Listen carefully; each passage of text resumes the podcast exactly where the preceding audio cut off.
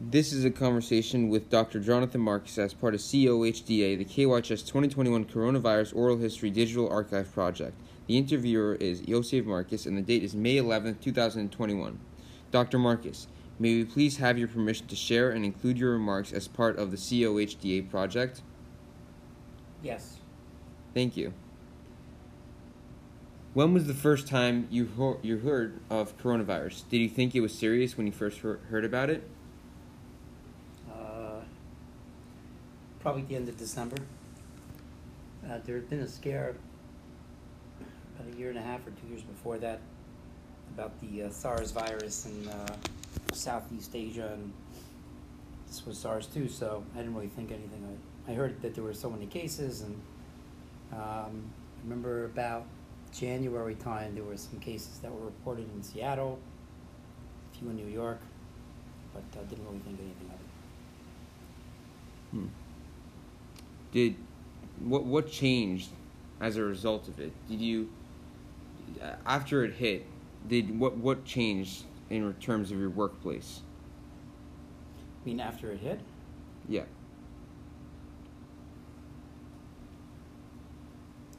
well, the uh, before Corona hit, we were uh, running a very large ICU, mostly medical, surgical, and cardiovascular cases. People that get sick, trauma, and uh, the unit uh, we had a lot of we had a, we were fully staffed, and uh, family members could come. Doctors would come in and out of the hospital, sort of a very free environment. You know, very people, but it was very free. It was very, very you can move around. It wasn't sort of locked down. Once Corona hit, uh, the hospital was locked down. Uh, only uh, very few doctors were allowed in the hospital, and uh, the nurses were. We just got.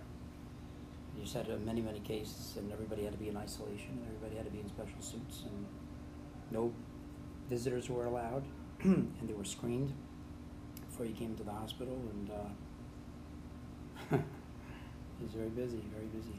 Uh, everything changed. I think the, the biggest thing that changed was um, sort of the freedom and flexibility. You know, when you, when you go through something like Corona, you don't.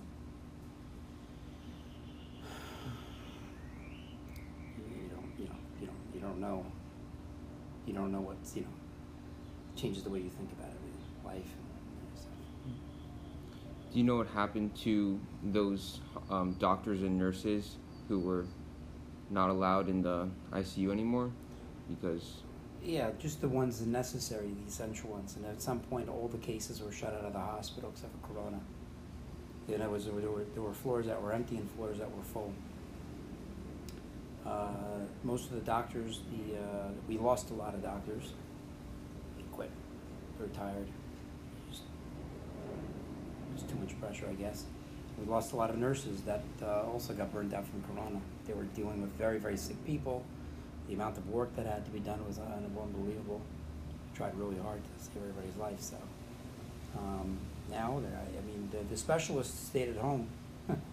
Basically, stayed at home and probably had their own opinions about what was going on. But the critical care team was uh, physically in the hospital the whole time. We didn't have a, wasn't a question about opinion. It was a question about what we actually were seeing at the at the bedside and just the the gravity of the experience.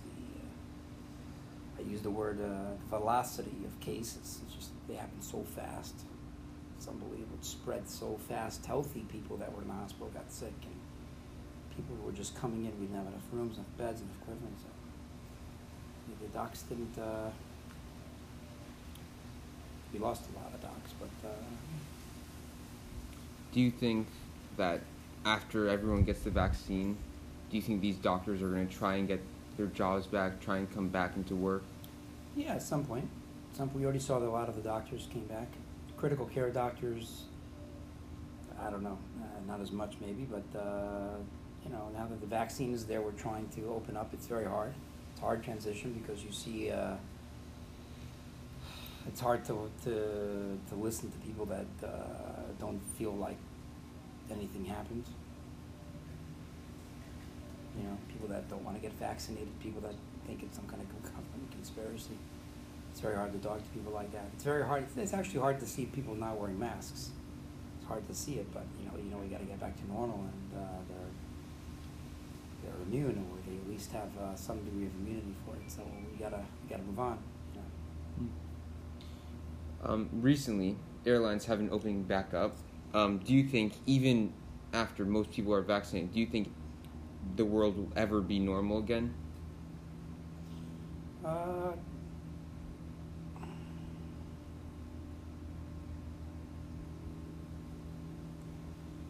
I think we'll always have remnants from it. I think uh, people that come to the hospital will have to wear masks. I think nurses will be wearing masks in the hospital, certainly. I mean, will people be able to fly without wearing masks?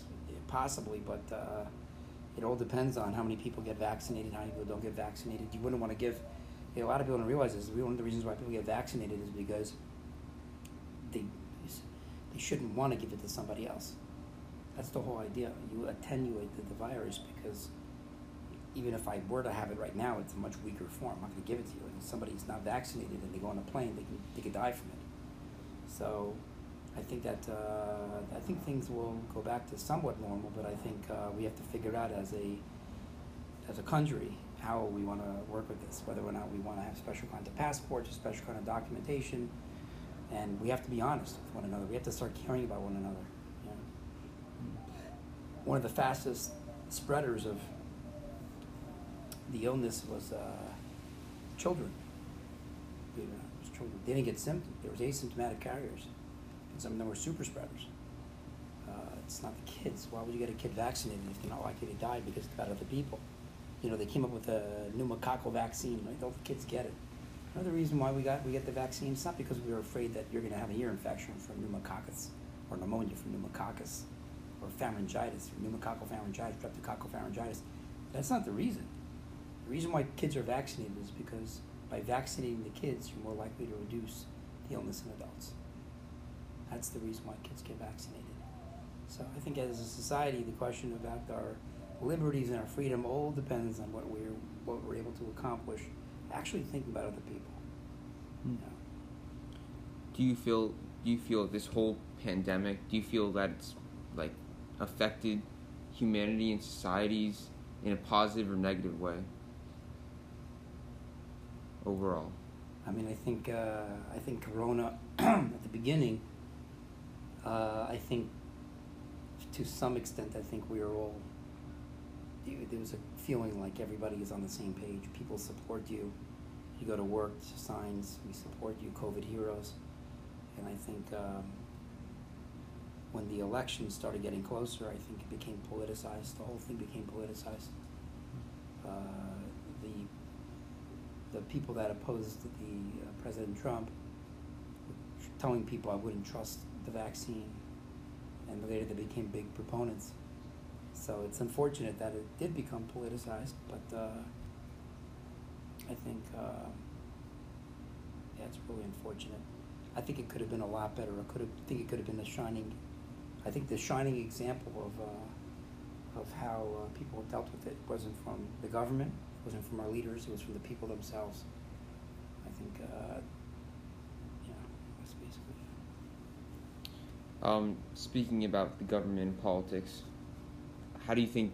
How do you feel about their way of handling it? Would, is there anything you would have changed? Anything you would have done different? Do you agree with everything they did? Well, when 9 11 hit, there was a Republican president, and I remember how incredible it was that everybody in the country came together. Everybody came together. I mean, you had all of Congress standing up, saluting the flag, supporting the troops. That was incredible. So, one of the greatest uh, moments in uh, that- one of the greatest moments of, uh, of being American because you realize that no matter what our differences were, that we were all going to come together for a common good, and that we were going to defend our way of living. Now, I uh, I think that this is a, this was unfortunately was politicized very early, and uh, I think it made us made people realize that uh, the answer to, uh, to us to to, uh, to living in a better America is just not going to come from our leaders. It's can't depend on them. They're, my opinion, they're only out for themselves. no matter who they are. They'll tell you anything to make you believe anything. They'll even rewrite history books, make up stuff, and, uh, just just for the sake of political gains. That's that's political opinion. I, what I see on the ground is, uh, you know, that the greatest good came from people. We had people from the community that were bringing us food every day. We had uh, cards from kids that were sending to my hero in the hospital. We had people that were donating. Somebody pulled up and he gave 10,000 masks because we didn't have masks. Bro, water. So much water just to give us something to drink. We didn't have time to drink it. You have to understand the suits that we wear are so freaking hot on the inside. You're sweating and you're fogged in the inside. It's a whole suit. And you have to intubate people and you have to do all these sensitive procedures and uh, non-stop. I mean, it's unbelievable uh, how much stuff was going on. But that, that came from people. That came from good people that really get it, really appreciate it. So. Hmm. So there's been obviously, like you said, many instances of the people coming together and coming to help and support you. Was what was one moment, one event that really stuck out to you? Um,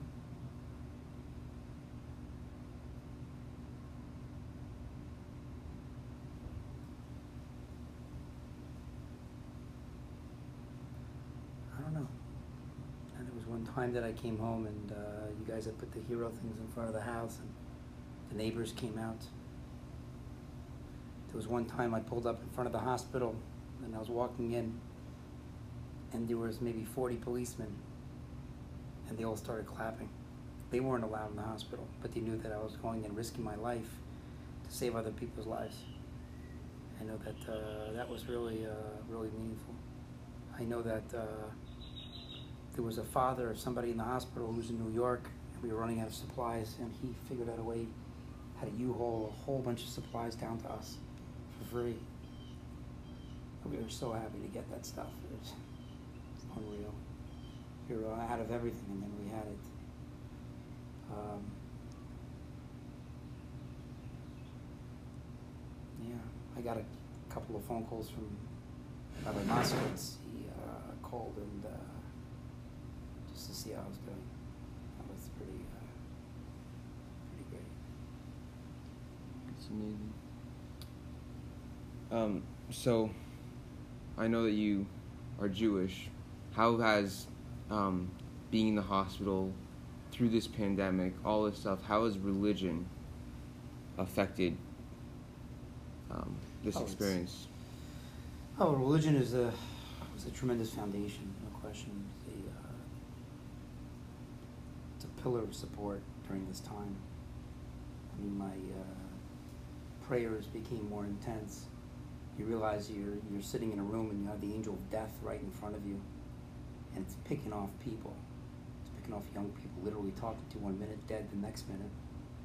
And you realize that if the angel of uh, death is such a real thing, and uh, the angel of and, and the merciful God is there as well. I think it strengthened it. I think I had m- more time to realize the important values of life.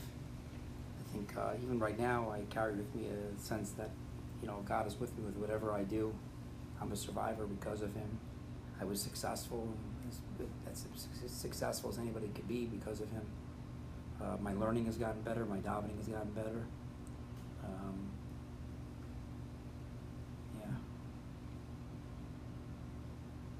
I still have things I need to work out. I think I have some emotional things I need to work out. It's just, uh, I just, I just not, I'm not yet uh, ready to talk about some of the things I had to see. But, uh, you know, I'll get there. I'm as good as I can get now. Um, what are some key lessons, important lessons that you took away from this you know, life-changing experience? Some lessons that you learned along the way. I learned about the importance of. Uh, I learned that. You know, I save I save lives for a living. I try to save lives for a living. I give everything to saving people's lives. That's what I do every day, every single day, literally every single day, every single day. I can't remember. I don't have any days I don't save somebody's life, which is incredible. But um, things to learn.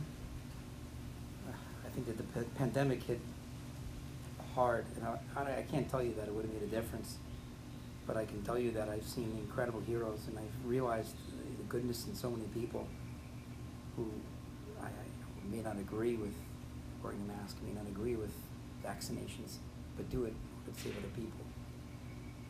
And at the same time, I've uh, learned how uh, self-centered people can be. They can really only care about themselves, their own personal freedoms. You know, I think it's incredible when people help protect other people's freedoms, when people value life. And uh, that's that's an incredible thing. We had an incredible opportunity, and the opportunity was taken in many cases, but uh, to, to become superhuman and uh, to redefine what it means to be an incredible member of society. But I think at the same time, I see some pretty pretty messed up stuff. The things that I've learned is. Uh,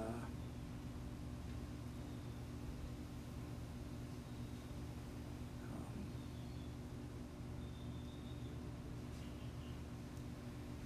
you just got to be the best person you can be.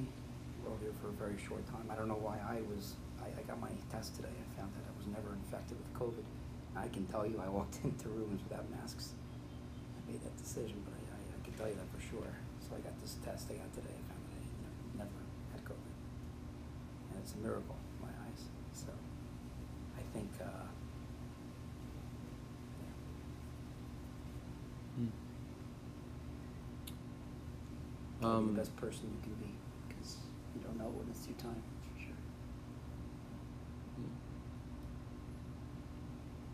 sure. Um, do you think that this virus has had an impact on your mental health? Yeah, yeah, for sure. How Yeah, so? you know, as a critical care doc, you have to see pretty crazy stuff. There's no question. uh, you got to see uh, things that other people should never should have to see. But um, I think it's the hardest part is getting back to normal because you're the adrenaline. I mean, that whole experience every day, day in and day out for a year. It's hard to say, okay, back to normal, and you're just a regular Joe. You know, people forget about all the things that you've been through. they forget. Hmm. Not that I care about whether or not they remember what I did, but like they talk about what happened and as if it never happened. It is, it's, a lot of things bother me, you know. Um, I have to figure it out. yeah. Can you walk us through your daily, average daily um, schedule? When you wake up? Now or then? Um, in the middle. Different. I get up at six o'clock in the morning. I daven around six thirty. I go to hospital around. Uh, I go to the hospital around. Uh, uh, I go to the hospital around uh, six forty-five. Get to the hospital at seven. I get signed up for the night team. I see all the patients between seven and eight thirty. Around between eight thirty and nine thirty. Nine thirty, I write notes. Admit patients throughout the day, do procedures, discharge patients, talk to family members, talk to other consultants, read studies, tests, water tests, do more procedures, admit more people. Round through the unit, make sure everything's getting done, talk to the nurses, talk to the ER, talk to the OR, talk to the all the other different units. then eventually I come home. come home around six forty-five, seven o'clock. I get home, I have dinner. Then I uh, usually during the day, usually during the day around twelve thirty, I do the daf yomi until about one thirty. That I do every day. And if it's not that, it's the next hour over. But anyhow, I get home, I eat dinner, I try to work on my garden a little bit, and then uh, at some point I uh, take a shower. Sometimes I do telemedicine at night, and uh, if it's that do telemedicine at night, I'm up the whole night. Then I'm on the next day. During COVID, I mean, you'd get to the hospital, you'd, you'd get signed out, and then you'd get suited up and you'd go in the unit and you'd, you'd, uh, you'd be in the unit for a couple of hours and then you'd have to leave the unit, get on, take off all the stuff, antiseptic all over your body, and then I'd have to find an, an empty computer somewhere quiet in the hospital to write my notes and stuff, is quieter. Um, you mentioned telemedicine. Um, when did you begin that, and how is it different from in person? Oh, it's great. I, I began it uh, maybe two months ago, three months ago, because you don't, you're not exposed directly to the patient. You can see the patient, and you can see people in the room, but you're not physically in the room. So it's a little bit of a barrier, and uh, you're dealing with critically ill patients anywhere in the country. So that's pretty cool. Hmm. That's very cool. Do you prefer that or in person? Oh, it's, I prefer in And why? person because it's there's something to be said about touching somebody's body, feeling their pulse, um, looking at them, really interacting with them. It's much harder to do things in person than telemedicine for sure, but it's, uh, it's something you're taught about touching somebody and talking to them and being there for them. Telemedicine is an interface, it's a televideo interface, so you have it's like one step removed. So you're it's much easier to do it because you don't hear code blue and whatever overhead, but you're doing it through a television, so you have to. It's a different kind of interaction. I like seeing people and talking to people and looking in their eyes and you know. Um, you mentioned earlier that you were had a long day and you're away from your house a lot. Um, what effects do you think this pandemic has had on your family life? I, uh, uh, I've been. Uh, it's one of the things I have to work with. I've been pretty, uh, pretty depressed about the past year because I've been gone for so long. And uh, my kids grew up. My kids had a whole experience, and I had no limited exposure to it. But I missed out on a lot of things. Not that I would have had much more if I was home because everybody's locked down. But. Uh, uh, it's very depressing. It's very, very depressing. Know, I feel like I feel like I'm less connected to uh, family life because I don't think anybody really realizes what what went on this time, and I don't have the strength to really talk about it. But uh, I feel like uh, sometimes some of my kids they don't uh, they're kind of doing their own thing. So it's something I have to something I have to figure out. It's just uh, just gotta find the time to figure it out. It'll probably be too late when I figure it out, but I gotta figure it out. Just this was traumatic. It was really traumatic, and there was no one that could really talk to. My kids did a great job. They helped out. They did this, you know, they made things for me. It was really amazing. But uh, this is traumatic. It's really traumatic what I saw. Really messed up. Hmm. I'll be okay. I'm glad I was there. Definitely.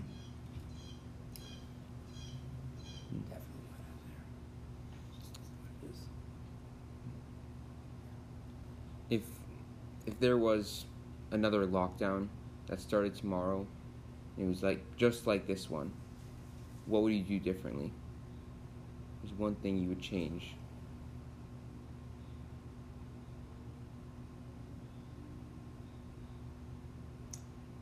Uh, hmm.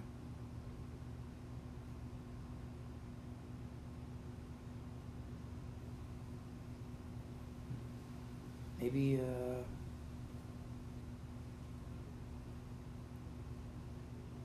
I don't know. I probably would have been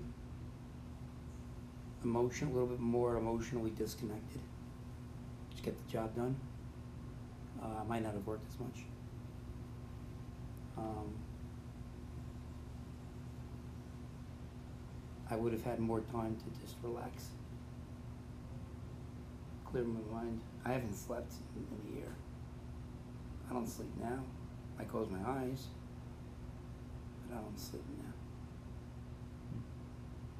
Think I would have rested a little bit more. I think I would have paced myself. Can't save everybody. Just try to do the best you can. Know? Would you have changed your hours at uh, work? Would you have increased them? Would you have Mm, oh, oh, yeah. I, I think uh, 12 hours in the COVID is a little bit much. I probably would have done like 10 hours or 8 hours shift, like shorten the shift so that it's a little bit easier. That would have been better. But uh, overall hours, I, I just there aren't enough doctors, so someone's got to do it. I'm not a I'm not a uh, radiologist. I'm not a you know I'm not a cardiologist. I'm an intensivist. Is what we do. This is what we're trained to do. So you got to know about everything. I got to do more surgical cases in the last year than I ever done in my career because nobody else could come in the hospital. So I learned great medicine. Learned a lot of stuff. It's pretty cool. Hmm. Sounds interesting. Um, that'll be all the questions. Thank you so much for joining us. Dr. Marcus. Thank you. Father's Dr. Marcus. Um, It's uh, it's Any final critical words? Care, yeah, so critical care medicine is, without a doubt, the most comprehensive field of medicine, and uh, it's pretty cool that we were the one doctor that was fighting against this because there's so few of us. So it's pretty cool. I feel uh, honored to have served uh, the community. So. again, thank you so much. That'll be all.